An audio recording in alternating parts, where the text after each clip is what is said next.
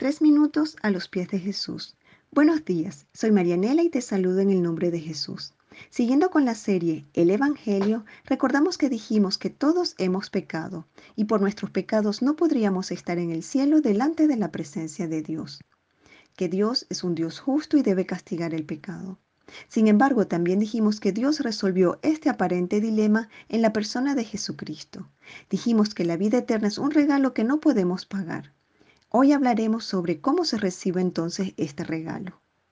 Este regalo se recibe por medio de la fe. Hay muchas cosas que parecen fe, pero que no son la fe verdadera.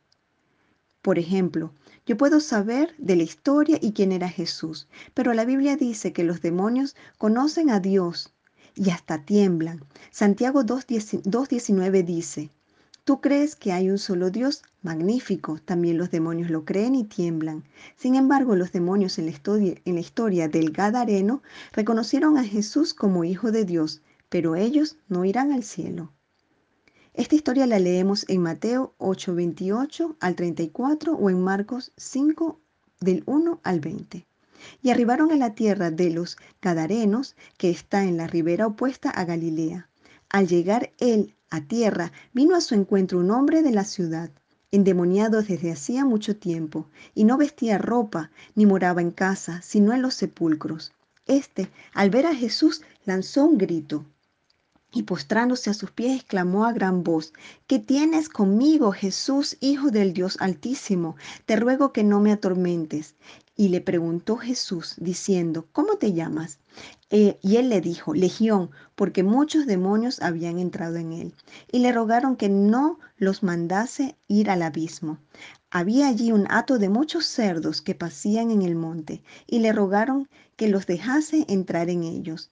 Y les dio permiso. Y los demonios salidos del hombre entraron en los cerdos, y el hato se precipitó por un despeñadero al lago, y se ahogó.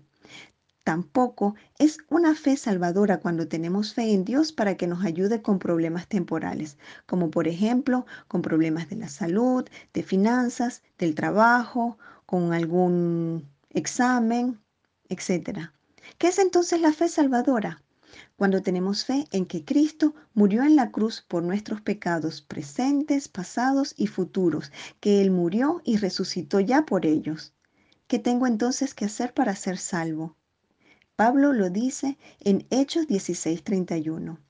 Cree en el Señor Jesucristo y serás salvo. ¿Qué piensas tú de esto? Nos gustaría escuchar tu testimonio u opinión. Puedes visitarnos en iglesialatina.com. Que tengas un día muy bendecido.